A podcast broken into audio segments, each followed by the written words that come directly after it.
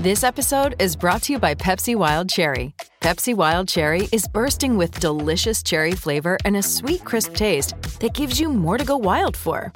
Getting wild may look different these days, but whether it's opting for a solo Friday binge watch or a big night out, everyone can indulge in their wild side with Pepsi Wild Cherry. Also available in Zero Sugar. So grab a Pepsi Wild Cherry and get wild. In This League Podcast Network presents Prospect One, the Fantasy Prospect Podcast. Prospect One, with your host, Chris Welsh. This is the Prospect Podcast, Prospect One. I'm your host, Chris Welsh. You can find me on Twitter at Is It The Welsh. Yes, that is the full name. No question mark needed, though it's kind of implied. And you can find everything I have going on over at inthisleague.com as well as my cohort, Scott Bogman. We've got podcasts in all sports. We've got this one college football, basketball, football, baseball. As a matter of fact, we just did our 100th episode of the base, the fantasy baseball podcast. Where we're obviously talking about uh, some of the major stuff. And we were live from the Arizona Fall League All Star game, the Fall Stars game, with a bunch of the best in the industry from Fangraphs, guys from ESPN, uh, national writers, bunch of players there. Orlando Hudson was there. I was standing next to them. So if you haven't had a chance, go back and listen to it. It's a unique episode we did, uh, number 100 with uh, Steve Gardner from USA Today, Paul Sporer, Sammy Reed from Baseballaholics, and one of the guys who's going to be joining me in this episode, Eno Sarris. Eno Sarris uh, from Fangraphs. They call him the stat guy. I think it was, uh, that's what major league players call him, the stat guy. Famous with the grips, famous with the beer, and famous, famously very funny if you ever get to spend some time with him. I spent pretty much the whole game, me and him talking about prospects and occasional beer and whatnot. But he is going to be joining me on this episode as this is this is kind of a two-parter that I'm going to be doing. And it's all going to be revolved around the Arizona Fall League. As you know, I'm out here in Arizona, so I'm uh, privy to all of this excitement without having to travel. And I've gone to a bunch of games and I've done a bunch of scouting. If you follow me on Twitter, you see me put out some videos, you see me put out pictures. I've got to interact with some of the players. It's been a really cool and unique experience. And I've done other things. I, you know, I try to do the full spectrum of it. This is a fantasy podcast. And like I, I've told you guys before, I'm not out here trying to be a number one scout. You know, I'm not trying to vie for Keith Law or Jonathan Mayo or anybody's job like that because that's just not going to happen. But what I am doing is I am going to rank prospects from their fantasy value. And there's multiple ways to do that, not just from the potential of the player, but where you're drafting players, what type of trade value they have. So we're really focusing on the fantasy end of it. So just like that, just like how we're doing it with this podcast, I also kind of take some of those things into going through these experiences of not just, okay, I'm going to go and I'm going to scout a player, but I like to watch like who's in the stands? What are what are players doing? How do the players interact in the clubhouse? Um, how do they interact with fans? The, I told you in the last episode, being around some of the autograph people is really fascinating. From the people that are making a business out of it to the people that are just wanting to experience some of these players and how the players reacted. To me, it's a total side thing to what you might be listening to this podcast for. For fantasy information, I'm really intrigued by it. So occasionally I am going to throw some of that at you guys. And that's going to happen in this episode because almost every single game had some unique experiences with players, whether I saw them or it was myself or anything like that. So in the first part of the episode, I'm going to break down the games that I saw and uh, not go heavy into the prospect ranking themselves, but just, you know, per game, who, who shined, who didn't. What did I think of this guy? I saw guys over multiple games and it's five games, four regular games in the All-Star game. The second half of the episode, I'm going to talk with Eno about the Fall Stars game that we attended together and uh, he was able to talk some players before and after. He's going to give you some insight into that. This episode is strictly going to be an Arizona Fall League review of the prospects that are here. We're not going to be talking a whole bunch more outside of it, though on the onset here, uh, I do want to talk about the, the big international signing that just happened. But before I do anything, this is not uncommon for me, especially if you followed me over time. A slip of the tongue on pronunciation can escape me. And like I would hope, a great listener of mine pointed out, like eh, a couple, uh, a couple of guys might want to work on the pronunciation of. So I was like, "You're right. I need to make sure that I'm on that." So in due fashion, let's stat correct. Do you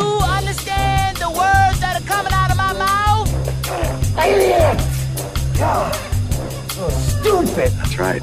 Now, say my name. And by stat correct, I mean let's name correct. We're going to call it stat correcting for fun here. There are two names in the last episode that I butchered. Struggling. You know, what can you do? Also, we I do a lot of different fantasy sports, and it is really interesting the pronunciation games you start to play when you do basketball to baseball to football. But the two prospects' names that I butchered, so let's get it right. We're going to learn y'all some here because I know you guys are looking at a lot of these names, and that's one of the biggest things. Until you start hearing it on a regular basis, you're going to look at a player's name and you're going to be like, it's, it's that, right? Those things are going to get stuck in your brain when you see a player and, and your brain tells you it's, it's said one way and then it ends up not being that way. So let's do the stat correction. Stat correct number one, as I called him James Kaprielian, I think I called James, the uh, New York Yankees pitching prospect who I really liked watching. To talk about him in a little bit, but it is James Kaprielian. That is how we say it. Kaprielian. Say it with me. James Kaprielian. Number two, oh, I butchered this one. I said Francisco Mejia because that's how it looks, but uh, he is the uh, the pretty famous Cleveland catcher prospect that had that amazing hit streak this year, and everyone was talking about. But it is Mejia, Francisco Mejia. So uh, say that with me, Francisco Mejia those are your stat corrections. I'm always going to listen, especially when I butcher ones like that. And it was uh, it was brought to my attention. I'm like, I do need to correct that. So thank you very much. So there's our little stat correction. Oh, those pesky names the bane of my existence, uh, which actually takes us to the guy that's in the news right now. In this episode, I'm going to give you previews on the next two episodes we're going to be doing. You want to find out what episode three is about? Listen into the back end of this podcast, and I will tell you I've got a killer guest, and it's going to be a really cool second parter to this Arizona Fall League episode we're doing right here. But in episode four, I have an international prospect podcast, and I'm joined by two guests MLB.com's Jesse Sanchez, one of the best in the business, and then Fangraph's own, who actually lives out here, Eric Longenhagen. He is going to join me to talk about a bunch of the actual prospects and their rankings, and we're going to talk about this player right here who signed a seven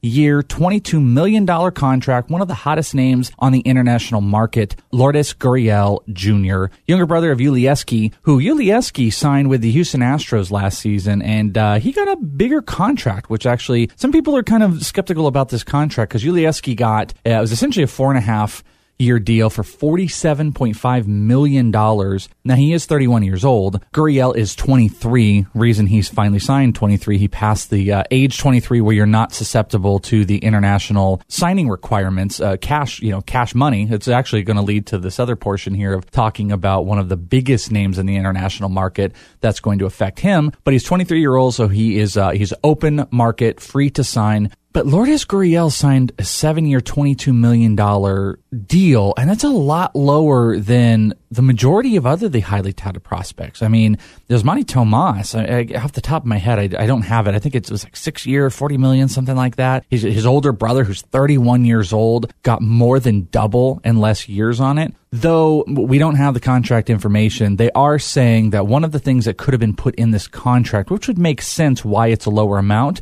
is that he would be allowed to opt into arbitration once he's first eligible. So, you know, that could change the whole game why he signed the 7 year. But there's also there's also some comparisons out there when you're looking at Lourdes that I, have I've seen one that's been floated around Sean Rodriguez, you know, that's not a good one. Played with the uh, the Angels most recently with the Pirates, served as a first baseman, kind of played all over the field and that's kind of what people are looking at with Gurriel. I mean, he was uh, he was a little was a little raw under the tooth when he was younger, but I mean, this is a young guy who's been progressively moving up. Most recently, hit 321 with eight homers, 32 RBIs in 43 games for the Havana Industrials. Try to say that a whole bunch of times.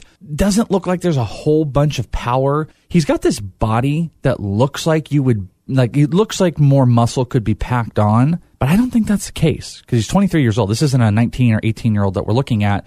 I think we're looking at a lot of who this player is, which, in my personal opinion, and that's why I'm going to be doing an international prospect podcast to talk about him, talk about Shohei Otani, as well as what's going on with the international draft, is because uh, these guys are, you know, these guys have actually seen them. They've scouted way more than I have. But I look at this guy, I see a max 15 home run hitter.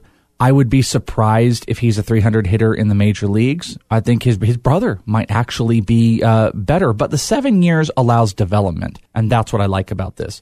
Maybe he spends the entire year next year uh, in the minor league system, and then he can come up the following year. Though there are some holes, you know, the Blue Jays have uh, they made some moves, and uh, and Lourdes could play all, all over the board. I think he's playing second base uh, with the Havana Industrials. He can play short, could play potentially play first or any of the outfield positions. So he's going to have flexibility. That's why the Sean Rodriguez comparisons are sitting out there. But when we're looking at him in fantasy, there's so many unknowns with these guys. We immediately go to our happy place of thinking of like, oh, remember, you know, Cespedes and Puig. And I don't think this is that type of player. I think, I think the upside may, might be bigger than Sean Rodriguez and he's going to be a guy that's going to be worth drafting. But when we look at the, um, you know, let's say you have a, your 2017 draft where you're drafting the, in the draft eligible players from last year as well as the, you know, the late July 2nd guys like this, and you're putting together the this year draft for your dynasty, I question if Lourdes is going to be a first rounder. And if he is, he's a late first rounder at this point. Um, but, you know, again, we're going to find out. I'm going to be doing a full international prospect. Jesse Sanchez, Eric Longenhagen from Fangraphs, Jesse from MLB.com. Going to be a, killer episode. I'm really looking forward to it. That is two episodes from now uh, with Jim Callis joining me in the next one. And like I said, we're also going to cover Shohei Otani, which I think I nailed that name, who he is if you haven't heard of him, he's this mythical baseball player right now who can hit a hundred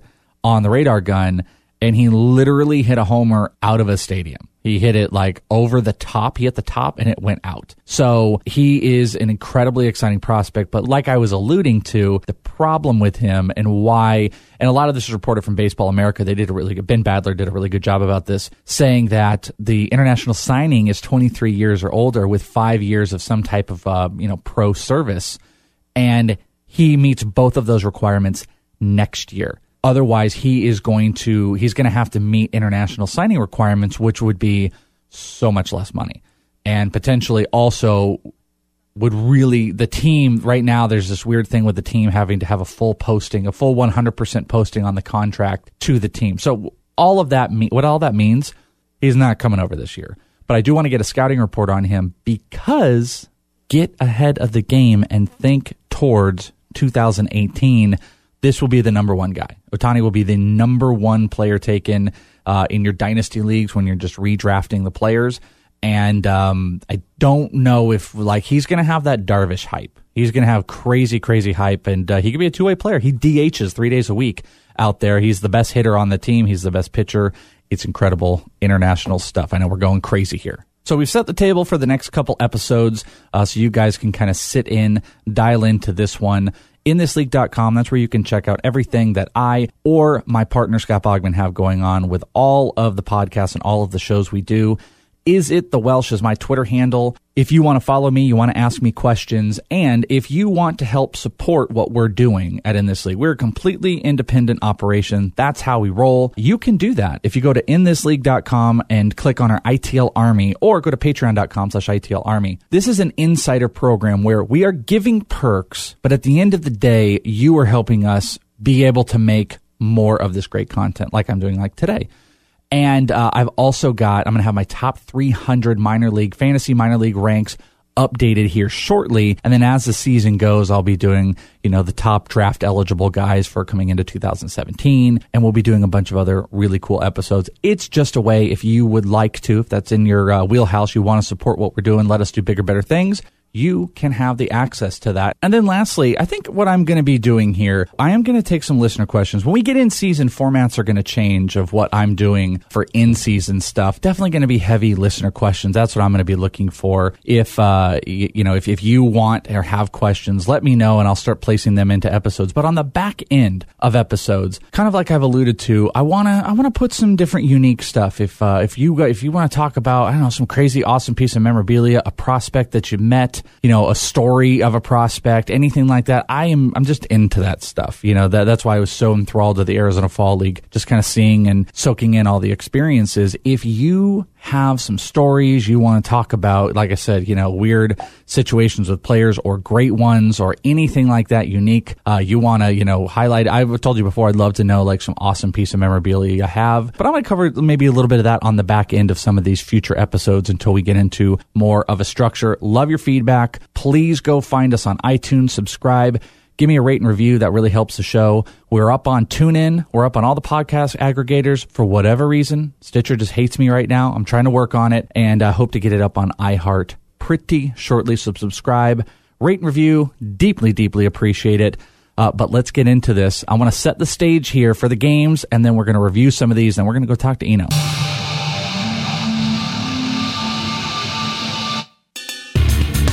All right, well, it's time to take a little trip around Arizona. You've never been here. We're going to take a little trip around to the Arizona Fall League, even though, you know, pretty incredible. I just realized this. I I, every single game was at the Saguaros uh, Stadium, the Surprise Stadium, uh, just because I guess it was close to my house. And every time I went to go set up, except for the Champions game, which, as I'm reporting this to you, that's the last game of the Arizona Fall League. But we'll cover that because we're going to cover all the major stats and uh, the you know the big ups and downs of players in the next episode, the one with Jim Callis here. But I'm going to take you around a trip around the five games that I saw, and I saw four solo games and then the All Star, the Fall Star game, where you really were privy to some of the best. As well, I want you to know um, we I post this on the website in thisleague.com this episode as an article page, and I put a bunch of content up on this episode's article page pictures from every single game I took. Uh, you can go through, you can kind of peruse and just see. I didn't put every single picture. I've got tons of video. I'm going to try to compile that a little bit later, maybe into something on our YouTube page. But if you want to go take a look, you're going to get at least two to three pictures, some more, of every single game, and you're going to get a little breakdown of that on the article page of this episode. So you can go check that out, including some of the unique stuff that happened, which I took pictures of. So before we take you through this ride of uh, of these games, I do want to set you up with uh, understanding, because maybe you're not 100% familiar with how this looks and what the Arizona Fall League is all about. So there are six teams with representatives from each team. So there are five players represented per team. So, you know, take for instance the surprise Saguaros. You had the Red Sox, the Royals, the Twins, the Pirates, and the Rangers all scooped up, all their prospects on that team laid out here. So you've got the Glendale Desert Dogs, which were the White Sox, the Astros, the Dodgers, the Cardinals, and the Nationals. And you had, you know, you had some decent prospects there. You had Harrison Bader, Courtney Hawkins, the Peoria Javelinas, which is the Orioles, the uh, the Reds, the Padres, the Mariners, and Tampa Bay. You had Tyler O'Neill sitting over there, DJ Stewart, Michael Gettys, uh, some decent prospects there. The Scottsdale Scorpions, which is the Angels, the Mets, the Yankees, the Phillies, and the Giants. You had James Kaprielian, you had Tim Tebow, Taylor Ward. You had some decent guys. Mesa Solar Sox had the Cubs, the Indians, the Marlins, the A's, and the Blue Jays. I mean, they were stacked. Zimmer, Eloy Jimenez, Ian Happ. Uh, they're completely stacked. Anthony Alford. Salt River Rafters had the Diamondbacks, the Braves, the Rockies, the Detroit Tigers and the Milwaukee Brewers, which you have Isan Diaz, Christin Stewart, Dawel Lugo with the Diamondbacks, Travis Demeritte from the Braves. So you had some good guys there. And then the surprise Saguaros, which was the Boston Red Sox, the Kansas City Royals, the Twins, the Pirates, and the Rangers. And, uh, you know, Yoan Moncada was there for a bit. I saw him in the very first game we're going to talk about, but you also had Michael Kopech, uh, Andy Ibanez. You had some, you had some pretty good guys there. So that's the layout of the teams that are represented. We're going to skip the All Star game for the last one because we're going to talk to Eno about that. But let's go to game number one. Game one. Peoria Javelinas versus the Surprise Saguaros. This game was October 20th, and I was actually joined by Scott, uh, my fellow cohort at InThisLeague.com. We actually even did an episode uh, for the baseball podcast, episode 99, out in left field. And it was pretty funny because DJ Stewart was out there, and he was just kind of like looking, and Escalera from the Royals kind of looked up. We kind of did some head nods. We got some head nods back, and we just did an episode out there. It was pretty cool. It was a unique experience. But this game saw the pitching matchup of uh, Seth Varner versus Brett Martin. Brett Martin with the Texas Rangers, Seth Varner with the Cincinnati Reds. Wasn't a super awesome pitch pitching matchup, but we had prospects of the like of Michael Gettys, DJ Stewart, Tyler O'Neill, Justin Williams, Drew Jackson was there. Those are all for Peoria. On the surprise side, we had uh, Tanner English with the Twins. Nick Gordon was the big guy you're looking at. Ryan O'Hearn with the Royals. Andy Ibanez, who I was very excited about. And Eric Wood, who really does end up getting a lot of run at the end of this thing. So the notes that I had, I just want you to know about this was the, the shortstops were the big deal here. I was really excited to, to watch the shortstop. So, I mean, I got there early. I was kind of, you know, know, checking out the players, seeing what was going on. I was really disappointed Yoan Moncada wasn't in the lineup. He did come out, and I was actually kind of standing over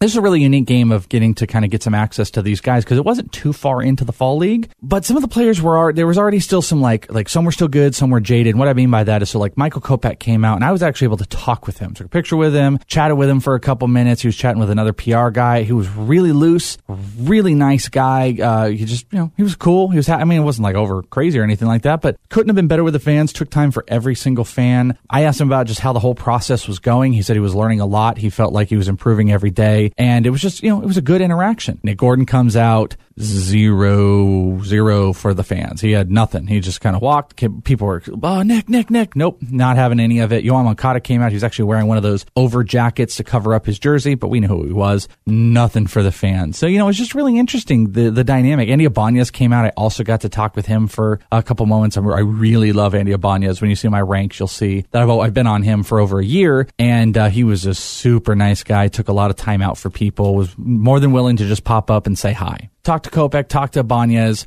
Nick Gordon, Yoan Moncada, not given any time of the day for anybody. But the notes in the games, though. So once we got into it, I was excited about the shortstop play. Nick Gordon versus Drew Jackson. And surprisingly, it didn't go as I kind of thought it was. I was really unimpressed with Nick Gordon. He made a really bad play. He had a swing where he lost the bat and it just flew out of his hands, struck out, had a really bad late, he had multiple bad throws and a lazy throw that got Tyler O'Neill on. And then Tyler O'Neill stole second and he had a lazy tag. He just didn't even try. He was just it wasn't uh, it wasn't what I was expecting, and I came I came away with a bad taste in my mouth with Nick Gordon. He had two strikeouts in the game. He was one for five. You know, though he throughout Arizona Fall League, he was getting hits. I just wasn't seeing a lot of him. He also got caught on a stolen base. What I took away from it is he didn't seem to be into it. He didn't seem to be into being there, and that was became very apparent to me. Drew Jackson, on the other hand, was incredible. Amazing defense. He made two highlight reel plays. Very exciting to see, but he was batting ninth, and his bat wasn't there, and that's going to be a problem when you're looking at him, and that's where you have to weed through. Like you look at this guy, his defense will get him to the to the majors, and I wouldn't be surprised if Drew Jackson is competing for the shortstop job this year. He his glove plays, but I don't think his bat does. And you put him in a place in Seattle where the power is zapped, where there's already not a ton, and if his bat's questionable, I actually like I liken Drew Jackson to Nick Ahmed. If uh, that's not a good you know that's not a good comparison, but it can get you to the majors. It's just not a guy that I'm maybe targeting. Uh, Tyler O'Neill, I think I came in with too much of an expectation on him because I wasn't overly excited about his bat, but he had tons and tons of hustle. He was the uh, he was the anti Nick Gordon in this game. He did have a hit with it for an RBI, which was nice, but it was shadowed by three strikeouts. He beat out that double play that Nick Gordon couldn't double him up and uh, then he stole the base, which he should have been tagged out on. But he's just he's all hustle. He's a guy's just nothing but hustle. The last couple ones here, Justin Williams, uh, Diamondback, former Diamondback outfielder who uh, went to Tampa Bay, and that was in the uh, Jeremy Hellickson trade. Uh, he, he's kind of an excited guy. Got, actually that was the very very first person I spoke to when I got there, and uh, he was kind of getting hounded, and I was just kind of like, well, you know, good luck trying to get into the game, and he just laughed about it, and, and everyone was just excited to see him. He had a really hot hot start but um, it's no wonder the outcome of where he ended towards the back end of uh, of the fall league, where it's really low average, high strikeouts, because that's his game. He has a huge, big old swing that this, the majors are going to eat up. But uh, as long as if he can make that a little bit more, you know, a little bit more impact, or he can just get more contact on the ball, he's going to thrive. But it's going to be a little tough for him, you know. So this is you're probably looking at like a one of those 240 outfielders. I could see I could see Justin Williams hitting 20 homers in the majors, but I couldn't see him hitting like over 250. So we'll have to see where that is. And then uh, the running theme of a player that is just overly impressed and he was impressive in this game was Eric Wood. Eric Wood was uh, two for three with three runs plus two walks in the game, and he is just he did he's a nothing but hit in the entire Arizona Fall League, and he was the most impressive person on the field today, and that's uh you know there's a lot going for the players that are out there. Tyler O'Neill, DJ Stewart got a hit and a couple runs. Michael Gettys has a really bad fall league, but this game was was uh, it was pretty decent for him. Andy Ibanez got a hit as well, but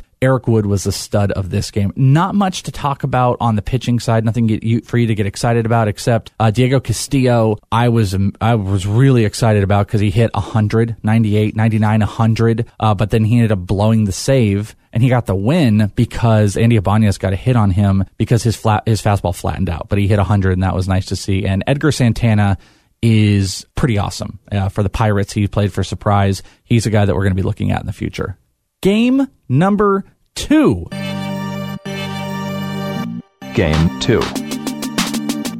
The Scottsdale Scorpions versus the Saguaros. This is October 29th in Surprise. This was a matchup I was super excited about. Pitching matchup. James Kaprielian, who we talked about. He was in Marcus Molina, who's a starting pitcher for the Mets. He got in a little bit of relief. And Dylan Tate, all for the Scottsdale Scorpions, pitched in this game. Tanner Anderson for surprise with Pittsburgh, who I saw a couple times, was pretty impressive. Edgar Santana showed up again and Trey Ball. Those were your pitching matchups on this. As far as the hitters go, there was no Tebow. And this was you, if you heard it when you listened to Mayo talk, I, this is a Saturday and I was like, where's Tebow? I'm like, why isn't Tebow here? I just wanted to see it. I wanted to see what it was all about. None of it. And also no Gleyber Torres. So I was like, okay, this is, you know, bummer, bummer game that I went to, but I really wanted to see Kaprielian. But we did get to see Greg Bird. Taylor Ward with the Angels was uh, in the lineup. Aaron Brown and a really interesting guy who had just kind of been, I don't want to call him like a call up because that's a weird thing to call here, but he was one of these like reserve guys, Champ Stewart with the Mets. Pretty impressive. And he's been pretty impressive since he got uh, some time to come up. And I think he was actually there specifically for this whole Tebow thing.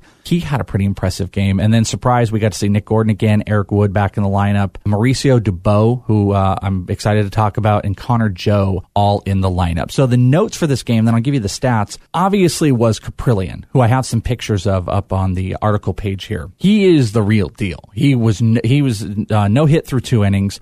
His fastball was live. There was some movement on it early. He was hitting 95, 96. It was just popping. Uh, there was some late life on it. It was really, really fun to see. And his slider is unhittable. He, what he was doing was he was, and you know, these guys are working on things. He was using his fastball to set up the slider and nobody could have any of it. But the problem that happened was in the third inning, he started losing the control on the fastball and the movement. So what these guys were doing is they're just not swinging at the slider and they were waiting for the fastball to come in and they would just, uh, just got, he got hit. He got crushed. And, uh, Mauricio Dubon in the third hit a homer, which was followed immediately up by Eric Wood. On the other side of the mound, Tanner Anderson with the Pirates was just, he looked really good, man really surprised. I could I could see him as one of these guys that gets up. He's probably not more than a future like five starter or something like that but I could see him pitching at some point next year with the Pirates. He's got this leg kick that looks almost, uh, it's not quite like Dontrelle Willis, but it's this really high leg kick that comes out. But he had good command, gave up one run. He struck out four, got some ground balls. It was very exciting seeing him. Greg Bird with the, uh, with the Yankees, he was out there. This was one I was really dialed into, but he didn't look good. He was beat by Tanner for multiple strikeouts, had a big old loop and swing, kind of fell over on one of them. He was just trying to murder every single ball and uh, he was beat and he did not like i can see i can see why he's the future first baseman for the yankees and i think the type of player he is plays better in new york you know i mean like how many of those 250 hitters who can hit 30 home runs does that team have is just like another incarnation of like Mark Teixeira. You know, it's like Brian McCann. So I can see where he can succeed at some point. I don't think he'll ever be a high average guy. Absolutely can see him hitting more than 25 homers but I could also see him having more than 150 strikeouts. So just be aware of that. Eric Wood looked good again. Like I said, he hit that bomb. I was impressed with Mauricio Dubon, who I mentioned, who as a prospect was a shortstop, but he was playing center field. He had a homer, he had a walk. I'm likening him, and this this may not be a fair comparison because of the expectation, but I'm liking I'm likening him to Christian Yelich. And uh, I just I think there's a physical uh, similarity. He's a guy that needs to grow into his body. I do not think he will be a shortstop from everything I saw, but I think he's going to be able to hit. And if they put him in the outfield and they move him to another team, I think, uh, I don't know, in a couple years, this could be like a Yelich type of guy. Tanner Ward, he had a nice double, was exciting to see him. And then Nick Gordon. Defense was better. He had a good at bat on Kaprielian, but I'm still not impressed. He, uh, it was nice to see him be a little bit more involved in the game this time. Maybe it was, you know, he played up to the competition, but uh, I have determined – that there's zero chance he's a shortstop in the major leagues. He's going to be a second baseman. I don't know. I've seen like high grades on his arm. I didn't see it in four of the five games he played that I saw. Did not see a 60 plus arm. I see him as a second baseman. And what's unfair about him moving forward, now my, my, my thoughts have changed on him, but is, is the comparisons he's going to carry with Dee Gordon. But he's not as fast as Dee. He's not as athletic. I know he's hitting in the high 350, 360 range in the AFL. I would be surprised if he's a 300 hitter in the major leagues. Uh, but you know, he's young and obviously uh, throughout a lot of this, he's just kind of playing up and down to the competition. Now there's a Dylan, there's a Dylan Tate story in here that I will mention on the back end when we're kind of talking about, you know, just the, the extra stories that you might be interested in. Uh, but he did end up pitching in the game where he came in relief. It was actually decent, two strikeouts, gave up one hit. Uh, Marcus Molina had come in. He gave up three. It, he didn't look that good. Uh, Kaprielian gave up the two, but had the three strikeouts and two walks. On the other side, Edgar Santana was awesome again. Game three. Was the Solar Sox coming in to play uh, surprise and uh, this was a game I was really excited about. The pitching matchup was pretty good. It was Conner Greene, one of the upper prospects for the Blue Jays, against Tanner Anderson again. I just had to space it out properly. We didn't see a whole bunch, uh, nothing really to talk about on the relief pitcher side, except uh, Trey Ball with the Red Sox uh, just had one of the worst, probably the worst pitching outing I've seen from a baseball player in a long time in relief but uh, Tanner Anderson, Conner Greene. On the hitting side, for surprise, you had DeBow. This was a one game that Nick Gordon wasn't playing. I'd have been surprised to see if maybe he kind of played up to it. Uh, Ryan O'Hearn, Mitch Garver, Andy Ibanez. Mm, surprise kind of lacked a little bit of the, the prospect luster here. But on the Solar Sox, we had Greg Allen, Ian Happ, Brett Anderson, Anthony Alford for Toronto. We did not have the two guys I was like, come on, Franklin Barreto and Eloy Jimenez. I was just, I was there to see those two. They were not in. But fun enough, I got there right when the gates opened and I went down and batting practice was going on and it was Barreto and Eloy. And I got that, I got it on video and I got a picture that's up on the article page here. Eloy is huge. Franklin Barreto looked uh, looked like he was dialed in and a really unique cool thing about what happened this was the day because the, game was uh, this was november 3rd this is the day after the cubs won the world series so they did a photo shoot with all the cubs prospects like 10 minutes after i got there and i'm standing like actually the gate was open i could have walked on there but i'm not that person and i'm just standing there and they're taking uh, the five cubs prospects are taking a picture and a, a, really fun thing, and this is something that I look for when I'm looking at some of these guys. Eloy was having a lot of fun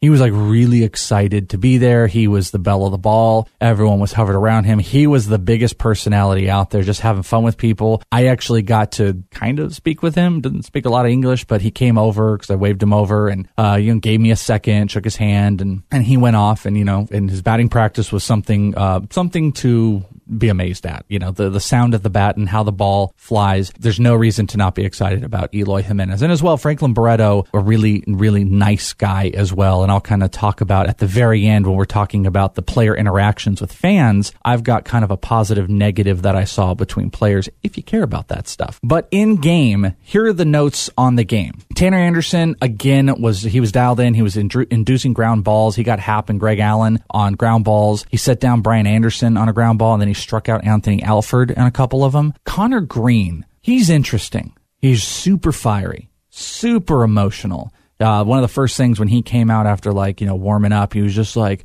Solar sucks. What's up? You know, he was like, um, he's like a bro. You know, he was just he was a total bro, and he was super excited about it. And uh, but he he showed his emotions at multiple points of the game. But the dude can dial it up. He dialed it up to 98, but he did not have a lot of uh, accuracy on it. I though it was hitting 98 multiple times. Every single time he hit in the upper 90s, he th- there was no swings. But then he dialed it down to 78 on a curveball, which was really gross to see. But his sweet spot was 95 to 94. Um, when he was in those high 90s, it was nothing but walks. I think he walked three, but he got his strikeouts in that 93 to 94 range. An interesting thing that ended up happening, though, this would be something to watch with him, was they came out after like his third walk. The, the manager came out and he just like immediately waved him off, like shook his head, shook his hat. And then when the manager kept walking, he did like that head thing back, like, oh. And I was like, dude, AFL and you're doing all this? And it wasn't a, it didn't become a thing, but I was, I was kind of surprised by the whole process of it. But he's going to be someone to, to watch for. If he can start commanding that ball that hits into the high 90s, that's going to be positive. But I do think he's a starting pitcher because, you know, if he's not commanding that 98, 99, why not, you know, let him go deep into games and hit that 94, 95, learn his command a little bit better because he was, uh, he was a little bit walky in the game. Greg Allen, really like watching Greg Allen in multiple games. He reminds me of Rajai Davis. Um, he wasn't particularly great on the offensive end on this game that I saw. He was 0 for 5, but he made just he made the most amazing throw that got Andy Ibanez out at home. It was really awesome to see. Anthony Alford, who's impressed pretty much the entire Arizona Fall League, he um, defensively hit a low liner that hit right off his glove, and he didn't dive for it, which was a little weird. But lots of hustle. He beat out a double play. Then he stole second, which then was a bad throw, and it turned into third. So that was really nice to see. Andy Ibanez had a single and a stolen base. Just every time I saw him, he just did business. It was incredible. But the big thing to take away was Ian Happ.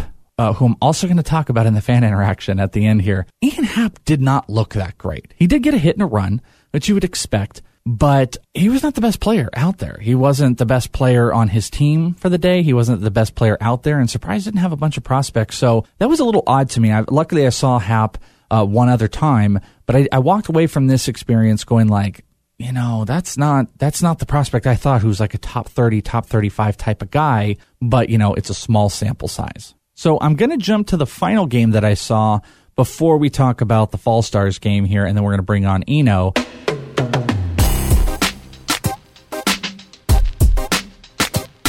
Game 4. I saw the Solar Sox again, so I kind of kind of set that up for you. Where this time again, I didn't see Eloy Jimenez. I was really bummed about, but the pitching matchup not exciting. Edgar Santana came in, was amazing as he's been the entire Arizona Fall League, and I've seen him four different instances. I think he is, if not a setup guy, he's a future closer. Uh, he was hitting 97, pinpoint stuff. Very exciting to see. He will be in the majors this year. I'd be shocked if he's not. Trey Ball looked better as well, and Jarlin Garcia with the Marlins had a good inning on the back end. He kind of closed out the game. But who we got to see here is we got to see Nick Gordon again. We got to see Ryan O'Hearn, Eric Wood, Connor Joe, Fredo Escalera, for the Saguaros. Solar Sox was about the same crew, Greg Allen, Brian Anderson, but we got to see Bradley Zimmer this time. That was someone we didn't get to see last time. Now, an interesting thing about this game I want to set up here because I'm going to this I'm going to extend this story into the back end of the show talking about like a, a little memorabilia interaction that happened. But Nick Gordon was in a much better mood during this game. And part of it, I think, had to do because his brother was in town. His brother, uh, they had tweeted out the night before. I kind of figured he might be there. And then, like, in the second inning, I look over and he's sitting in the stands. He's sitting, like, you know,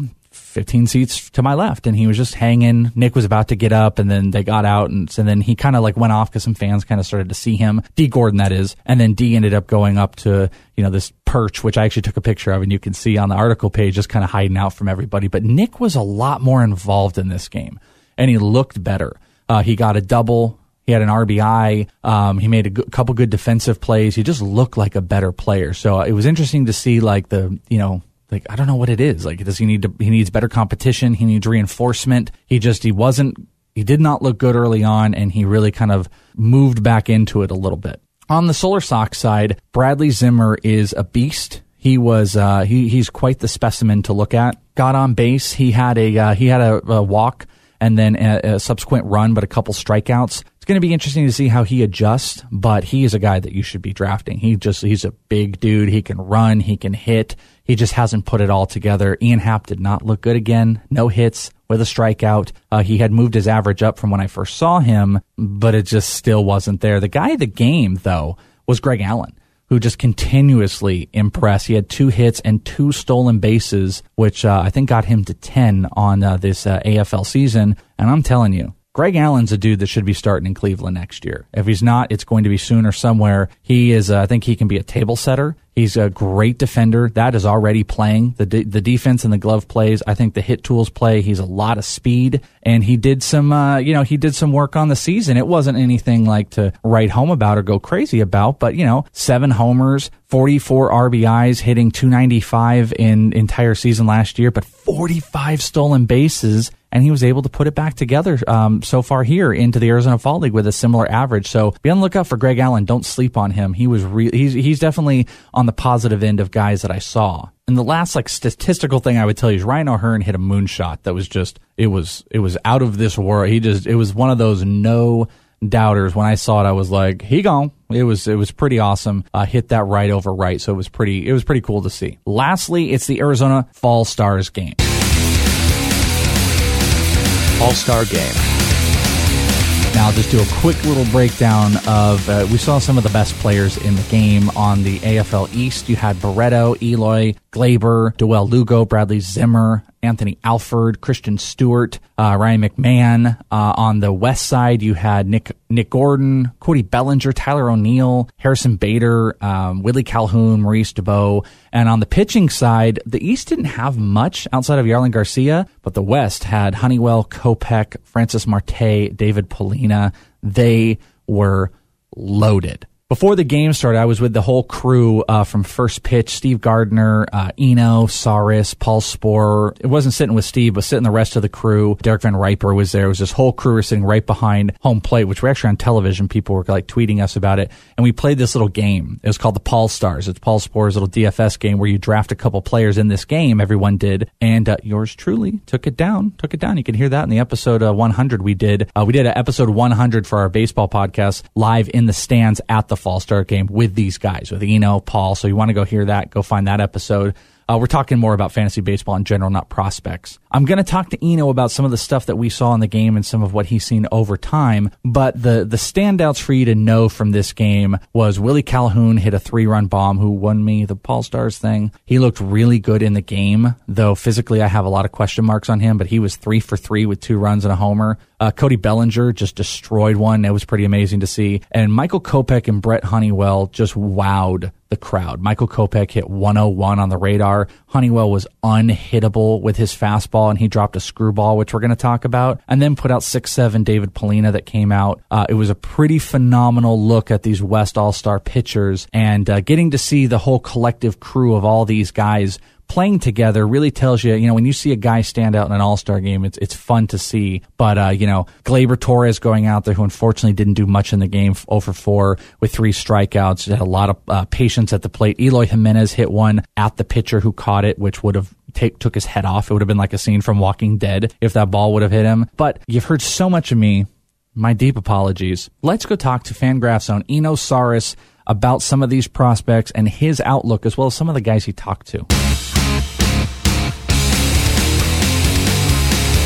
This will be a fun conversation because uh, I get to spend some time with one of my favorite people in the fantasy baseball or baseball world, uh, sitting in the stands, talking baseball. Uh, you love him, I love him. Eno Sarris from Fangraphs. Eno, what's up, brother?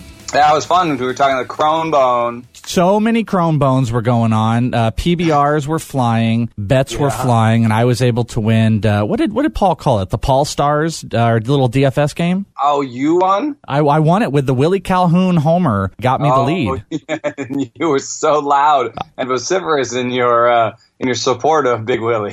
I was the worst. I was just the worst. Uh, people were just hating me for it because we we had money on it and uh, if people didn't notice, also we were like we were positioned just enough to like be on television, which was great. Yeah, yeah, and it's funny too because like, who do you root for in a fake league with players all wearing their like home team jerseys who haven't even played in the major leagues yet. It's like we're the only ones who are like, yeah, we're so excited. But it was a really, really fun crew of guys. Uh, the whole sleeper on the bus crew, Spore, Collette. Uh, some people heard we did we did a little bit of like a almost this roundtable thing on the ITL baseball podcast portion. But one of the the coolest experiences, except I would also say, except getting to buy Eno a beer. You know, if you if you follow Eno and beer graphs, which I do have a question at the end for you. I got to buy Eno a little PBR because I also lost a bet to Sammy Reed with Michael Kopech.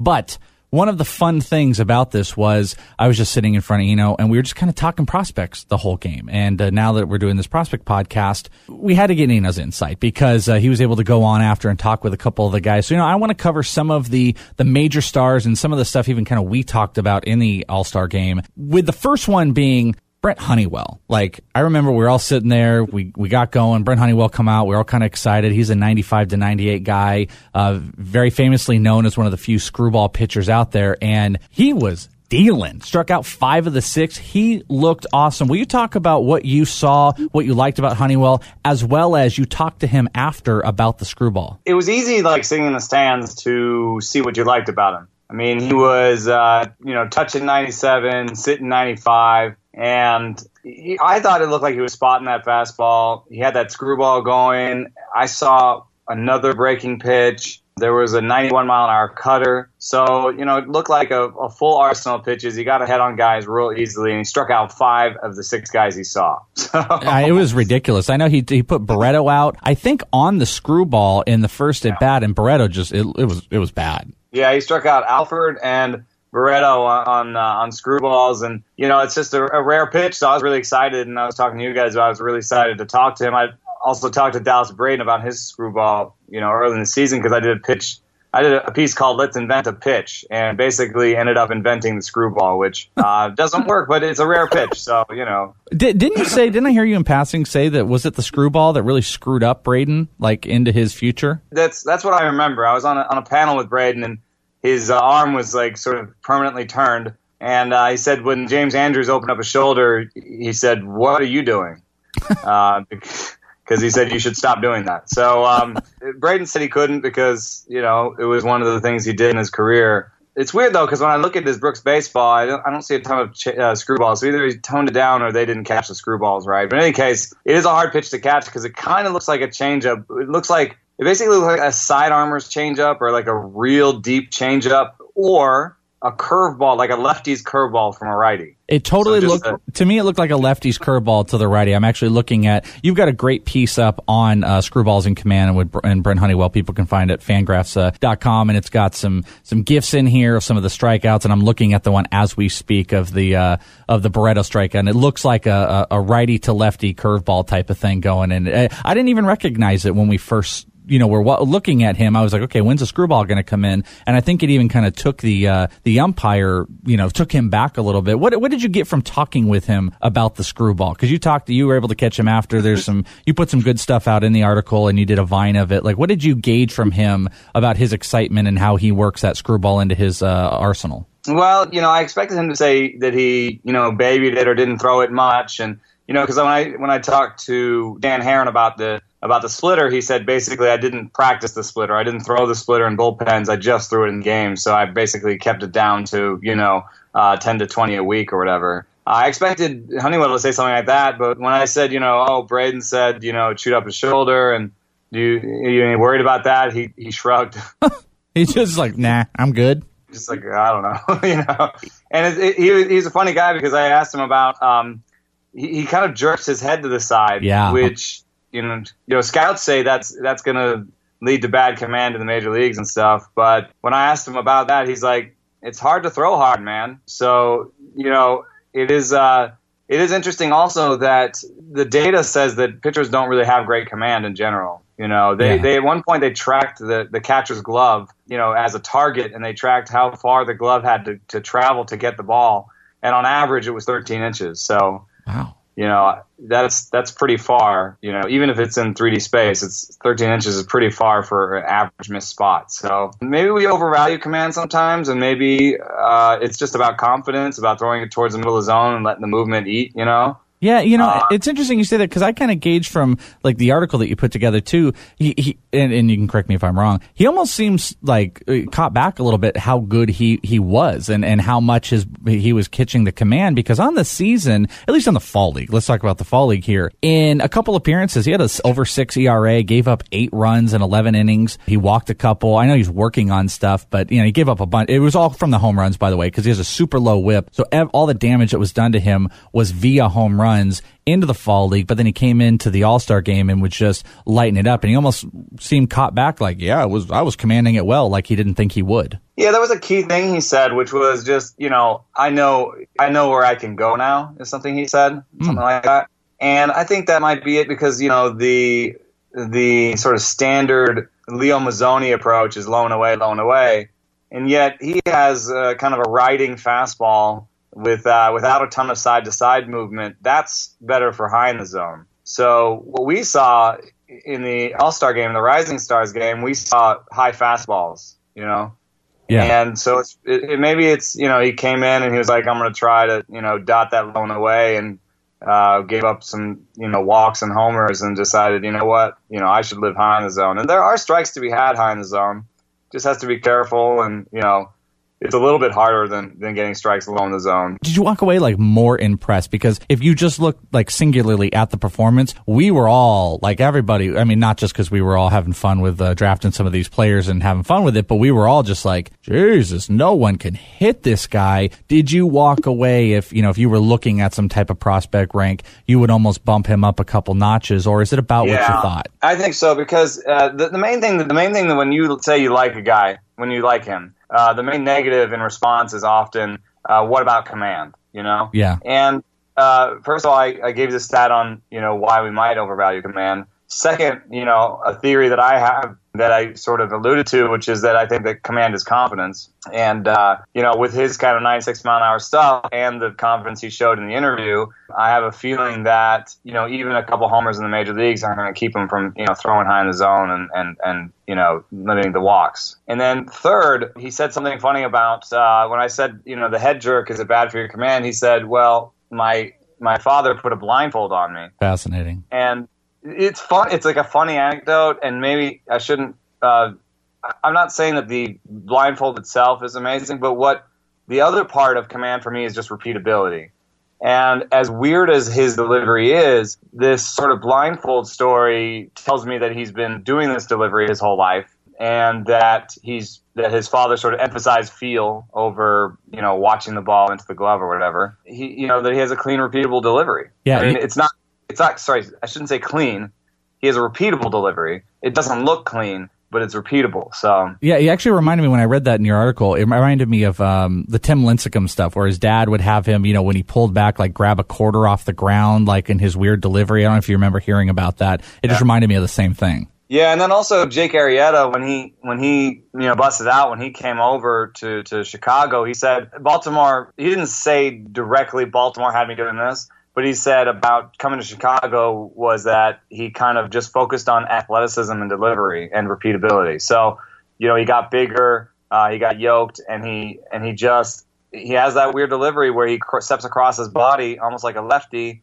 He hides the ball for a real long time, and it, he's managed to even in, in a bad year he had average command. So, you know, I think that uh, maybe we should focus on athleticism and repeatability a little bit more than can the guy, especially in the minor leagues, can the guy in the in the minor leagues dot the corner? I don't know. First of all, the umpires are real bad, Yeah. or, or not as good as the major league ones. And second of all, yeah, maybe he can dot that one spot against minor league hitters, and then he comes up and tries to get it to that spot, and a major league hitter, you know, pounces on it. What happens the second time he goes to that spot? So It's a perfect uh, transition actually to this next player here when you talk about, you know, focusing on, on athletic ability and just, you know, pure stuff was the guy that followed up Brent Honeywell, Michael Kopech, who's just my just absolute obsession in the Arizona Fall League because I got to uh, chat with him for a couple minutes, watch him. He's had a pretty good performance, started four games, struck out 18, uh, sub two ERA. He's just, he's been good. He comes out after Honeywell and just continues the no hits. He hit 101, uh, hit a 91 uh, mile an hour changeup, 89 slider. He looked as good as delivered. What did you come away with? Uh, what were your thoughts coming away watching Kopech? there was some effort in the delivery, uh, but again, you know, when he when he stepped off of it and it was ninety seven to ninety nine,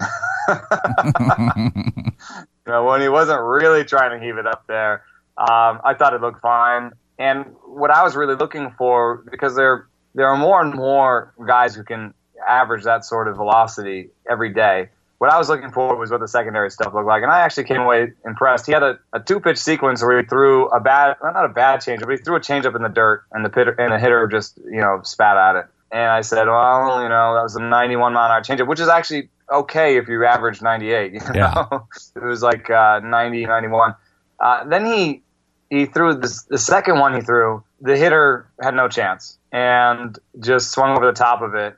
And that's kind of interesting because it was two in a row. Maybe the hitter just didn't figure he'd get two changeups in a row, and that's what it was. But the action on the pitch was great. And so I wouldn't. It's one of those scouting things where I wouldn't say it's a current, you know, 55, 60. I wouldn't say it's currently above average for a changeup, but future grades for sure.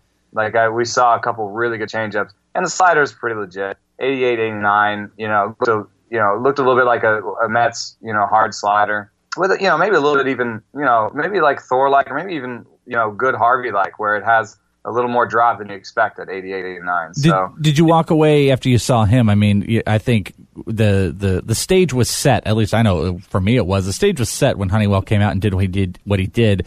Kopech seemed to come out and deliver.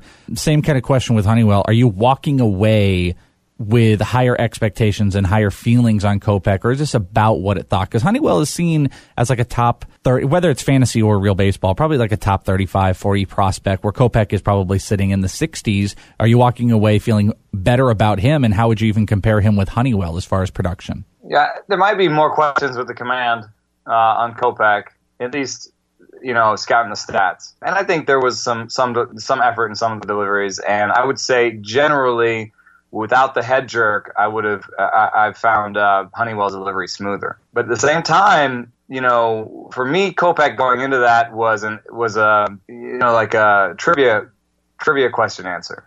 okay, you know? yeah like who's the guy who's thrown the hardest, you know, in the minor leagues all year. And I came away being impressed with that, you know, one or two changeups that I saw that had really nice action, impressed with the slider, and impressed with the sort of 97 to 99 mile an hour fastball. So, you know, I definitely, yeah, I definitely came away impressed. It's, it's funny because probably of the whole group that we saw, I was most impressed with the two pitchers, which is not normally what happens in the Arizona Fall League. Not at all. Especially there are a lot of runs that were scored as well. You might people might be like, "Oh, it's got to be hitters because the West scored 12 runs," and it was like, well. How impressive those two starting pitchers were was you had to you maybe had to be there to really experience it. Yeah, I mean, uh, when it came to the hitters, I mean it's Arizona too, so they're always they're always going to get that you know three to five feet of boost on their on their big flies, and um, you know, we saw, you know, Alford hit a, a batting practice home run that went out of the stadium. Ooh.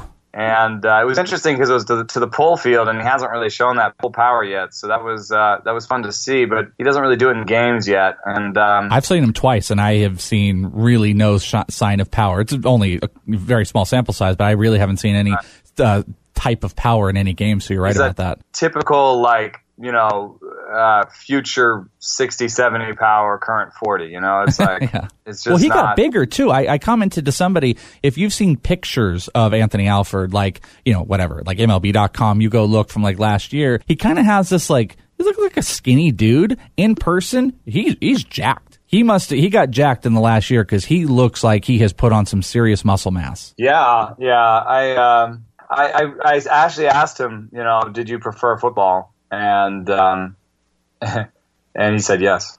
Did he? Oh, boy.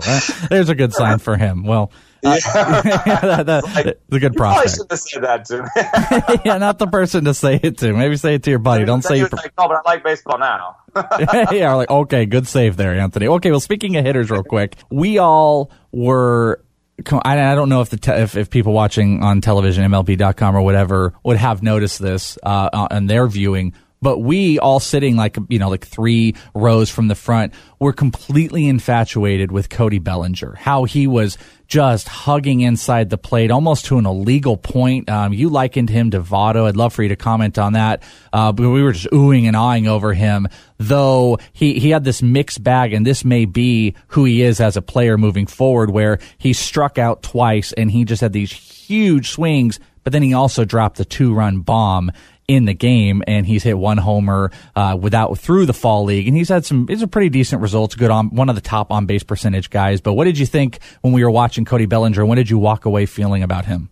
It, it was really interesting. That that that inside foot, that back foot is is illegal. It's out of it's like out of the box um, and on top of the plate. You know, we were making jokes about Rizzo, but in some ways, um, in some ways, it's more like um, uh, like Votto. I think in that I don't think he's going to like the inside pitch. Yeah. Um, Votto's kind of struggled out with, it, with that his whole career. You know, I say struggled. He's so amazing that it hasn't been a big deal. But I think as his career falls off, we're going to see people, you know, crowding him and, and, trying to pitch him inside and him not being able to sort of muscle it out and stuff. So that's one thing that uh, uh, was interesting. And also the other thing that was interesting was that guy is swinging for the fences every time. Oh my God, that swing! I mean, he, I don't know if it was just. I mean, I've actually seen I've seen some reports that he kind of does this all the time.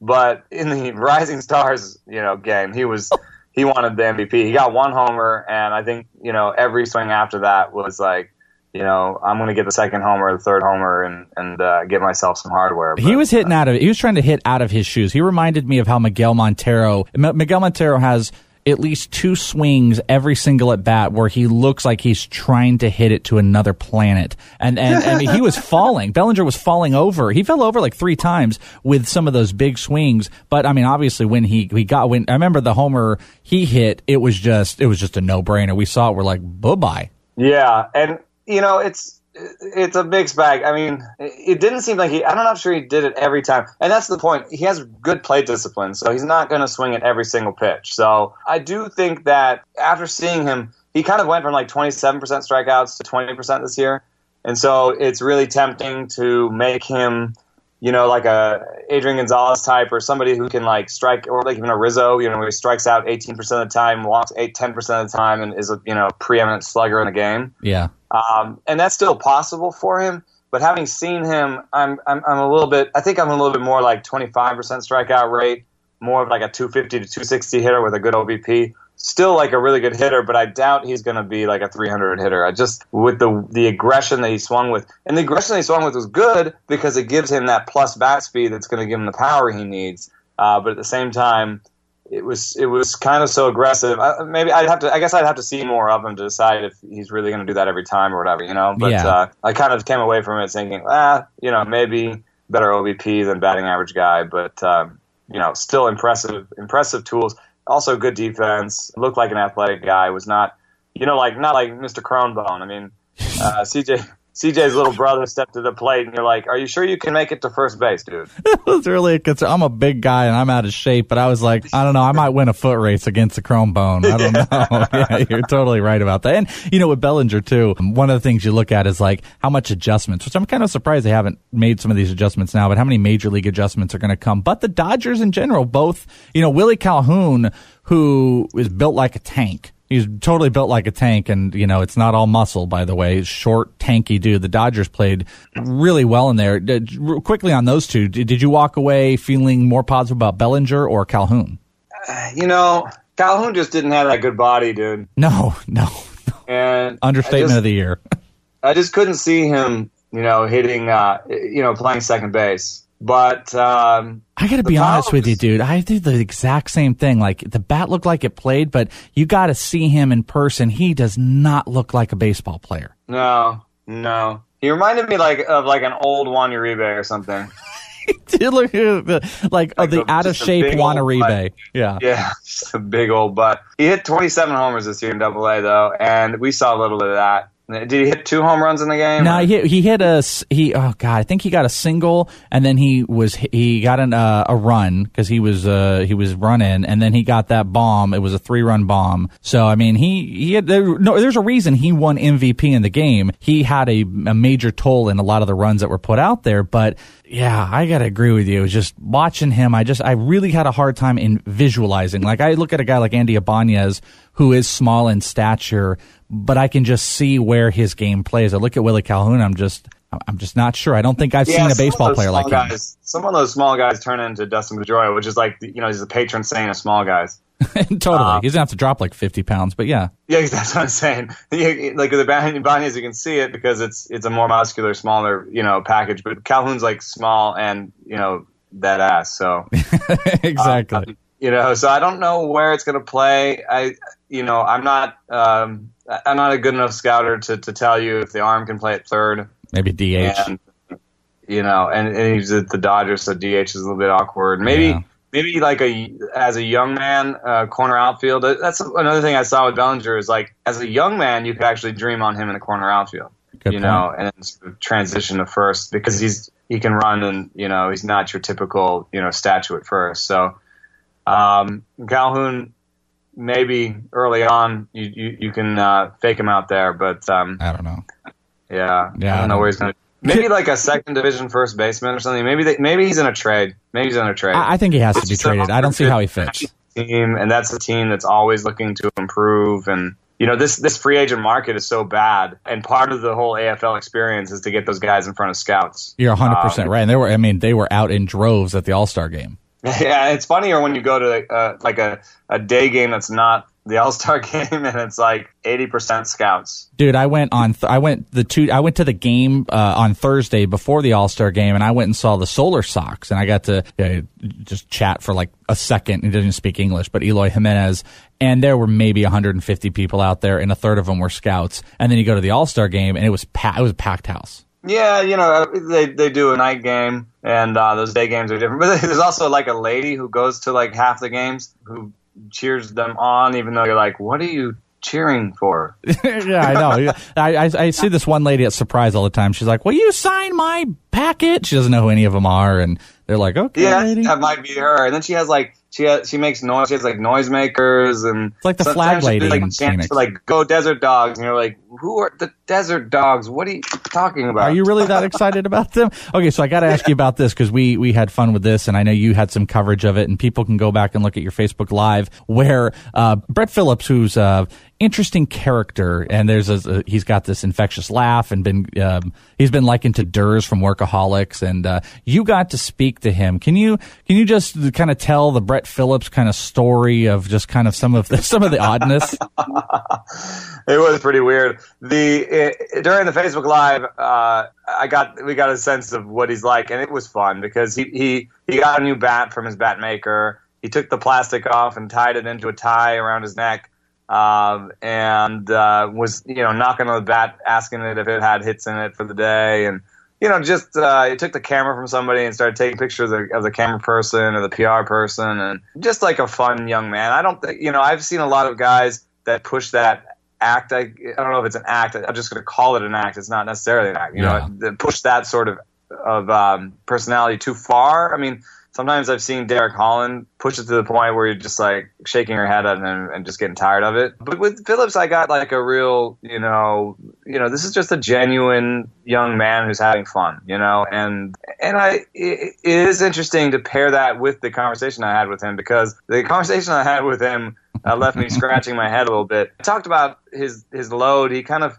in the back when he when he loads uh, to to swing, uh, he goes from his hands up high to his hands down low and sort of loads low. So I was asking him about that, seeing you know maybe he'd talk about swing play and trying to add power because he's this guy who was supposed to have a little more power than he's shown so far, and at some point was supposed to be maybe like a 25 uh, 20 guy with with go OBP skills playing in center and. Uh, and he said, "Yeah, I, I did lower my hands during the season, but now I want my hands high. And I, have, I don't think I've ever heard a guy tell me he wants his hands higher. So I was like, well, "What do you mean?" And he said, "Well, you know, I need, I need to, I need to be able to hit the top, the, the high pitch. And if I, if I drop down too low, I can't hit that high pitch." And I was like, "Well, that makes sense. Uh, you know, you want to cover the zone." And then I was like, "Wait, so what kind of, like, what kind of player do you want to be?" And he's like, "You know, I want to be like a, a one, two, or an eight, nine hitter." And then he goes, he goes, "Well, I don't know, eight National League, seven, eight. and we, we, I remember we were talking about that. It was like, we ever heard a player that just had just such less expectations for themselves, or like, I just really love to be that eight hole hitter. Like, please let me make it to that point. I just want to run around in center, catch some balls, and hit the eight hole. Well, Uh, and you know that might be part of that kind of personality where you know you, Yeah. you may be looking at a player and there are a handful, if not, you know, I'm, you could probably even safely say two thirds of these players, you know, that um, you know, in four or five years, they may be working at a law firm or something like that. You know what I mean? Or maybe they're in some type of scouting where they just may not make it. And this may be a player who just enjoys the time that he has. You know, not particularly a great fall league, hitting 222, uh, no homers, as you said, couple stolen bases, though he does get on base. But a guy that's moved away from the power to say, I'm going to just try to get on base as much as I can. But we were laughing at that seven, eight hole thing. yeah, I mean, uh, honestly, like having talked to him about a swing and having looked at it uh, that day and another day, I don't know. I don't know if it's uh, Yeah. if it's destined for greatness. My- He- when he when, but the one thing is when he does load low, he makes himself he, he makes an arm bar, which means that you know his arm is straight, and that means that it's hard to get the inside pitch, and you make your your swing slower. I was talking to Eric Longenhagen, the prospects guy at Fangraphs, and I told him the story, and he said, "Well, you know." Uh, sometimes putting your hands higher makes sense because if you if you kind of do this in your bedroom or your living room wherever, um, if you raise your hands up, you'll see that your your elbow um, naturally uh, was like closes and becomes less straight, right? Mm, yeah. Uh, so maybe that would put more flex into um, into his swing and uh, help him make more contact and help him um, be the uh, number eight hitter he's always wanted to be. he'll, he'll make dreams come true. All right, last one here.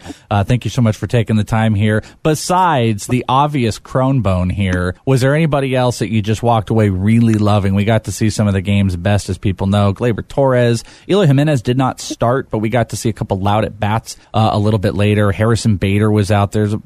Game's biggest names, but obviously, besides the crone bone, who did you walk away? Besides the guys we've already talked about, you know, kind of pushing up your ranks and your feelings. I think Eloy Jimenez. you know, an interesting thing about him was that, uh, you know, at the event that we were at, the, the first pitch done by Baseball HQ, they, they always have some scouts come through. And there wasn't actually a consensus on Eloy Jimenez. There were some who sort of drooled on him and um, had to wipe it up. And then others uh, were saying that he that they thought he looked a little stiff, uh, which is the uh, the death knell for you know big athletic power types. Yeah. So I was kind of watching. I was watching him a lot. I watched uh, two BP sessions for him. Watched the game the night before, and then uh, his at bats pretty closely in the Rising Stars game. And I'm not, you know, I just play a, a scout on TV. I don't really know these things, but I don't know, man. I thought he was amazing. Looks I- special.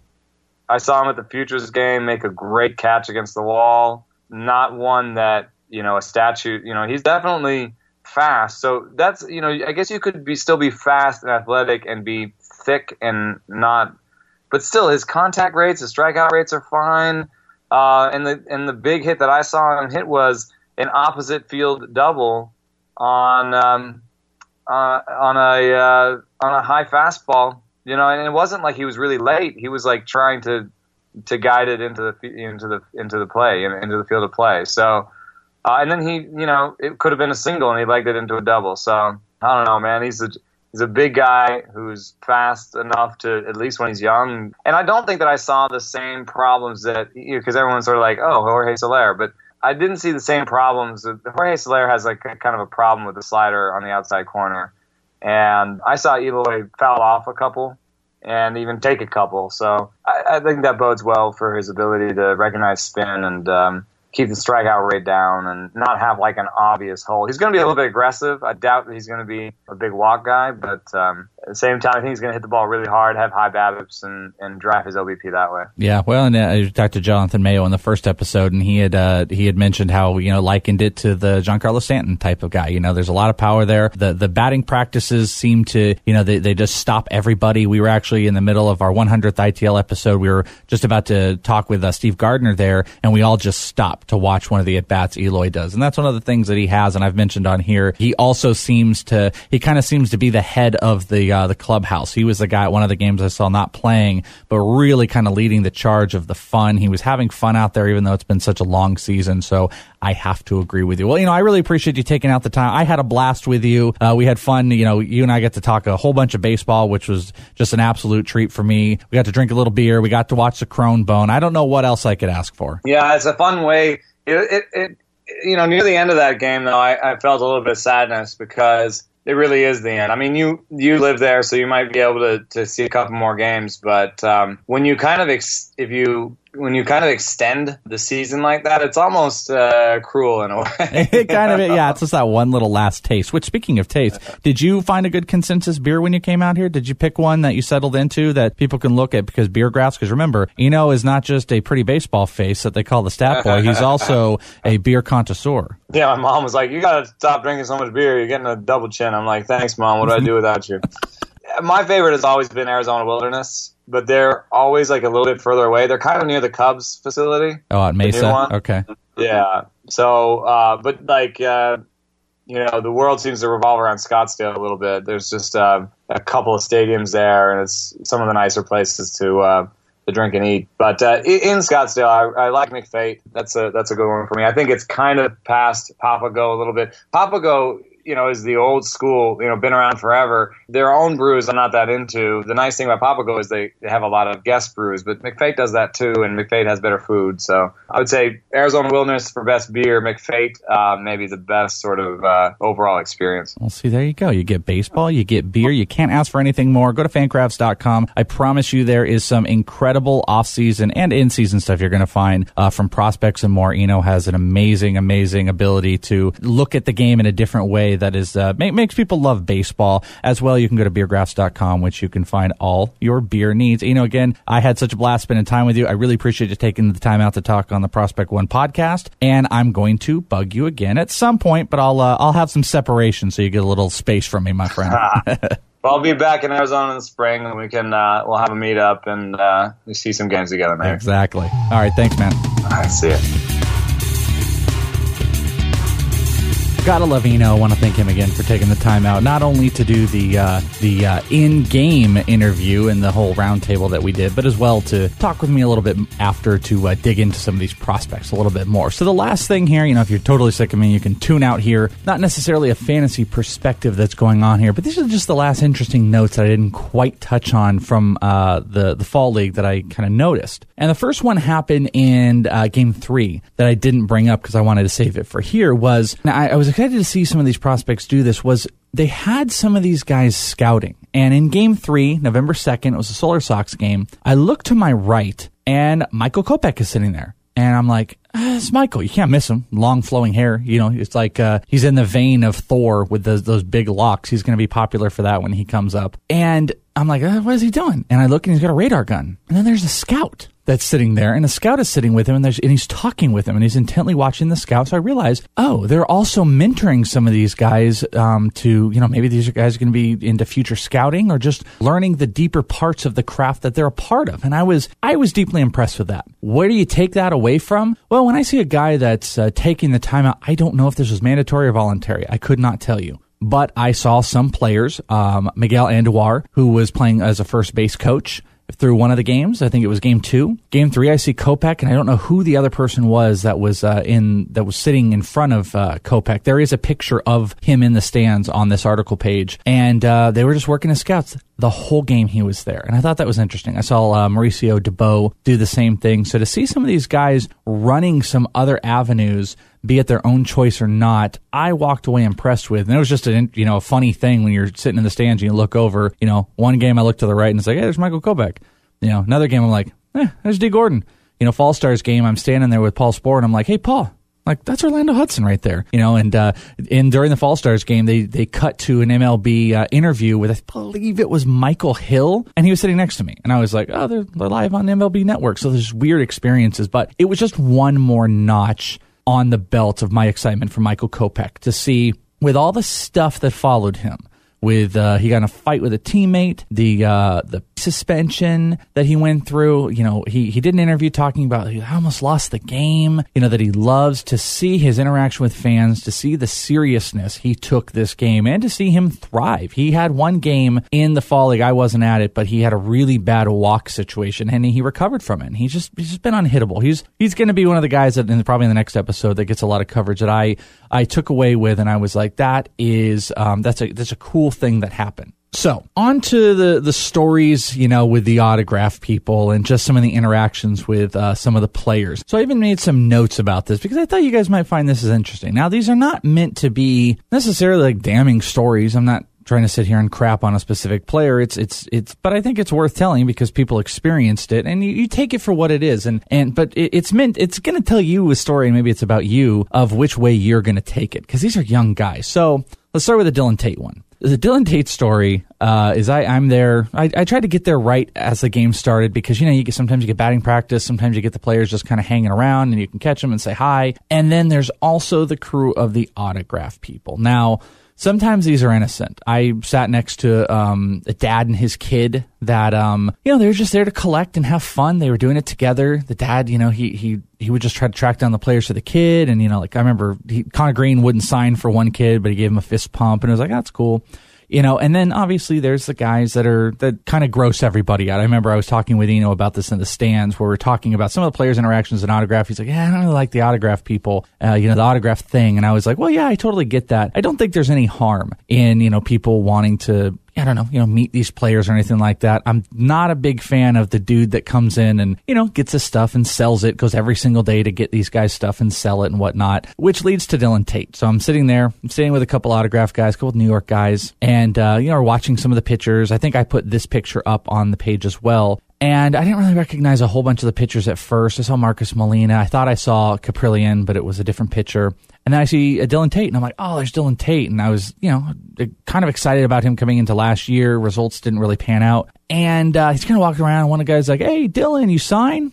And Dylan looks over, and he just, just, just, but like scowl, not like, no, sorry, you know, or no, or, or ignore it. He just looked over. He he st- he stared a hole through the guy and just went, Ugh. And then he just starts walking. And then another guy was like, oh, come on, Dylan. And he's like, mm, he's just shaking his head. Real, real you know, it, was different. And and then he's he's like walking, he's like leaving the field, and all the other pitchers are on there, and then um, there's like little kids that are like, "Hey, Dylan, Dylan," and he's like, he just he's shaking his head the whole time, and um, and I wouldn't talk about it if it wasn't odd, and it was really weird, and I was like, like what? And I looked over the guy, and I was like, what's the what's the deal? What's the deal with Dylan Tate? And he's like, well, he's like, I heard. Uh, apparently this went down a couple days ago, but this guy had Dylan sign like 40 things and uh, Dylan did it. And I, when he said that, I was just like, why would he do that? why would a, you know, why would a player do that?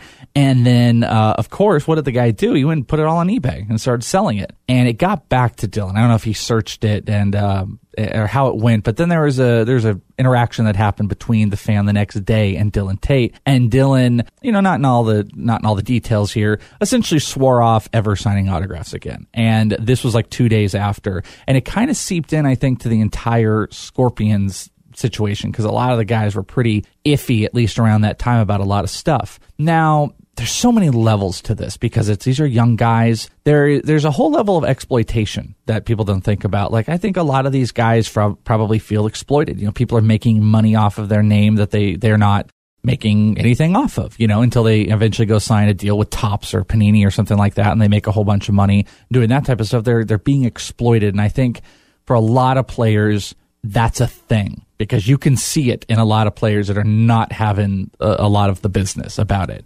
Uh, Ian Happ was had a Ian Happ was fine about it, but he had a very serious regimen. He was not pleasant with uh, with the fans, but he would still sign after the game. And uh, and I, I, walked away with the Dylan Tate thinking, man, that's a maturity thing. You know, like you don't want to sign autographs. You don't have to sign autographs. You don't have to do that. I mean, uh, me personally, you know, go sign one thing. Don't go sign like fifty things for somebody. That you're setting yourself up for that. But like you know, kids, you don't want to sign for adults. Don't sign for adults. Go sign for kids. But it was really, it, it was an odd situation that it really stood out to me of how disinterested he was to have any interaction, even explain it. Like, nah, like Conner Greene. Conner Greene, I told you he kind of fist pumped. He was like, oh, no, sorry, I can't, you know, but gave the kid a fist bump. And it was just like a fine interaction. And the Dylan Tate one, it kind of circled around that, uh, it wasn't, it, it wasn't a good thing for him. And, you know, it might be a lot of personal stuff. Like I said, it's young, might feel exploited. Didn't have a good year last year. It looks like he's also transitioning to be a relief pitcher. So you should think about that from fantasy. But the Dylan Tate stuff, it was, um, it came across kind of whiny in its presentation. But I leave it to you to think about when you're looking at these players. Is is this player a jerk or is this player experiencing you know this first level of exploitation? And uh, I thought it was really interesting. The autograph dudes were having none of it. Uh, it, it, was sour to me because I saw it in person. But you know, if you really think about it, I kind of uh, I understand it. Uh, another cool interaction I do want to tell you about is how hard as I was on Nick Gordon. The last game that I went to, I, I brought my kid, four and a half years old. This is like his first, been to a baseball game before. This is like his first, first baseball game and it was a cool experience. We got to Anthony Alford took some time out and talked with him, which was really cool. And my kid didn't understand all this stuff, and he signed a little bat for him. And then uh, he got to meet Andy Ibanez, who was very very nice. And uh, you know, my kid wanted to hold the ball, and he came up. But the coolest interaction, surprisingly, was from Nick Gordon, and this was at the Dee Gordon game. And it really, it started to, it was just that thing I was looking at Nick Gordon. I was like, man, he really thrives off of some of like the current emotional stuff or, you know, the, the atmospheric things that are going on with him. Cause in all the games I've been to, he never once took time to go to anybody. He never stopped to even talk to a fan. He never would more than look over and go, nope. And this game, he uh, we just happened to be right over there and he just walked over you know took off his hat signed some stuff and but the greatest part was he walked up and my uh, you know my little dude and I was like hey dude look over here and then Nick just you know he was signing some for some for some adult and then he just stopped and he just was lo- locked into my kid he's like hey what's up little man and my kid's like hi and he's like, You having fun? He's like, Yeah. And he's like, Give me that ball. And he signed the ball for him and just totally made his day. And I was like, That's awesome. That's, you know, I felt like I walked away from the Arizona Fall League. I felt like I followed Nick Gordon the whole time. And it was a true maturation. It is exactly what Jonathan Mayo said in the first episode that I did, where small sample sizes can be misleading. And that's why you don't want to walk away completely decimating uh, a way you feel about a player just off of maybe one or two sample sizes. Like I'm not going to go bonkers with Tyler O'Neill because I wasn't overly impressed with what I saw in a small sample size, but I saw a player mature in Nick Gordon. I saw him progressively get better.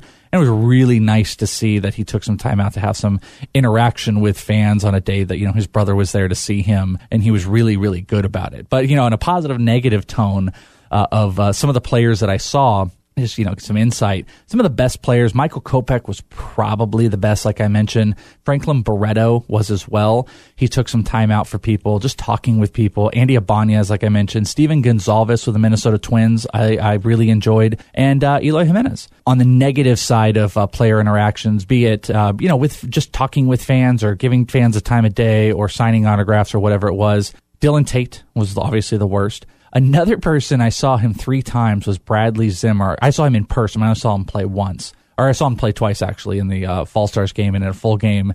And he never once like people like straight out kids, adults, just hey hey hey, just nothing. He was just having none of it, you know, all business. So I thought that was interesting, and uh, I did walk away with a weird feeling on Ian Happ. It was he was very salty about stuff. It was just really uh, it was a weird thing. He had a system which I can appreciate, and I think he's been through it. And I I truly think his came down to a lot of exploitation where you know you're getting in my way. I'll do this thing. I have my process, but it wasn't wasn't super pleasant. It's interesting. It'll be interesting to see. I you know who I liken him to? It's like Jeff Kent. That's what it reminded me of. It was Jeff Kent.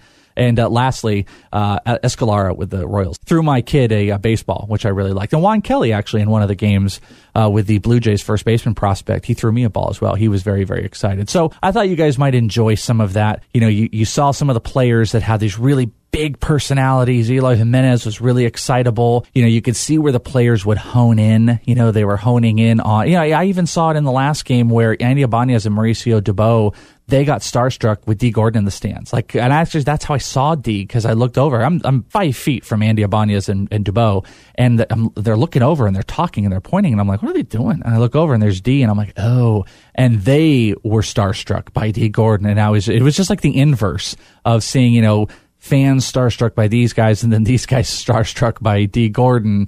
It was a it was an interesting thing to see. But at the end of the day, if you're an autograph guy or you're not an autograph guy or you have, you know, Scott doesn't really enjoy even meeting these guys. I do enjoy seeing an inside part of the game. Go with care. Move with care as far as how you look at these guys because they're young. You know, they're they're not all going to be Randy. Dylan Tate doesn't isn't going to be Randy Johnson necessarily. That's not what it's going to be placed to be. I guess they don't all have to be good, but to me, it stands out when a player over an entire um, AFL has a positive attitude, takes time out. Andy Ibanez took time out for every single person, and I saw him in every single game that I went to, except the Fall Stars game. Uh, Michael Kopech did the same thing. You know, it stands out when you see people go out of their way to talk with people. And I saw a lot of uh, lower end prospects that were uh, had a lot of fun with people. Austin Nola, a catcher with the uh, with the the Miami Marlins. Someone called him Aaron Nola, and uh, he had fun with them. You know, so players had a lot of uh, good interactions. Anthony Alford was another really positive one. He actually took time out for every single person where he was. So I don't know. I thought you might enjoy that. I'm still dying to hear. You know, do you guys have a favorite piece of memorabilia? Someone that you're catching, you're trying to get. Uh, we have a member. We actually have an ITL collectors memorabilia room in our ITL Army. Patreon.com/slash ITL Army. If you're a lieutenant or above, we have this room where you know guys are you know collect cards or they trade one of the great longtime listeners, John Moore, owns a collectible site. So I think it's interesting and fun. It's that extra hobby for people. You know, if you're playing fantasy, there there could be a correlation with uh, maybe you like to, you know, maybe you like to collect memorabilia. Maybe you like to do that stuff. You like to talk about it. Who's your unicorn? Who have you got? What are you looking for? Maybe you can hook up with other guys that maybe want to, you know, I don't know, trade with you or anything like that. I think that stuff is interesting, though. Myself, I'm not, I don't go bonkers uh, with any of it. Though, you know, I got a couple autographs. I got a couple things, but, you know, they're for my kid. You know, the Nick Gordon, the Nick Gordon ball, uh, my kid and I will have a lot of fun with. Like I said, thank you again for listening to me so much this episode. Thank you to Eno for taking the time out. The next episode that you're going to get to enjoy is uh, me and Jim Callis, and we're going to finish off the Arizona Fall League. I'm going to be laying out all the stats, who are the leaders, and all the places, final analysis, and we're going to get Jim Callis's um, opinion on some of these players. You know, maybe he's not going to have a lower opinion of Dee Gordon. Dee Gordon, as I'm uh, you know recording this to you, has like a 360 average. It looks pretty good. So we're going to get Jim Callis's thoughts on some of these top prospects and what we can think about them as far as drafting, trading for, trading away, and their uh, future play. And that's going to be a fun one. And then it's going to follow up with an international prospects podcast with Eric Longenhagen from Fangraphs and Jesse Sanchez from MLB.com. I'm going to talk about some of the big guys that are coming in we're going to talk about this international draft situation and how that's going to affect maybe future prospecting. And I'm going to talk about some of the guys that signed. I want to get in. I want to get down to brass tacks with like Kevin Maitan and uh, some guys like that. We want to you know, Lazarito. I want to get into him, and uh, we'll we'll talk about some of that with those guys. So be on the lookout for the next two episodes. Follow me on Twitter at is it the Welsh. Thank you again for the support. Until next time, it is the Fantasy Prospect Podcast, Podcast One. Hey guys, it is Ryan. I'm not sure if you know this about me, but I'm a bit of a fun fanatic when I can. I like to work, but I like fun too. It's a thing. And now the truth is out there. I can tell you about my favorite place to have fun Chumba Casino. They have hundreds of social casino style games to choose from, with new games released each week. You can play for free anytime, anywhere and each day brings a new chance to collect daily bonuses. So join me in the fun. Sign up now at ChumbaCasino.com. No purchase necessary. VGW. Void were prohibited by law. See terms and conditions. 18 plus.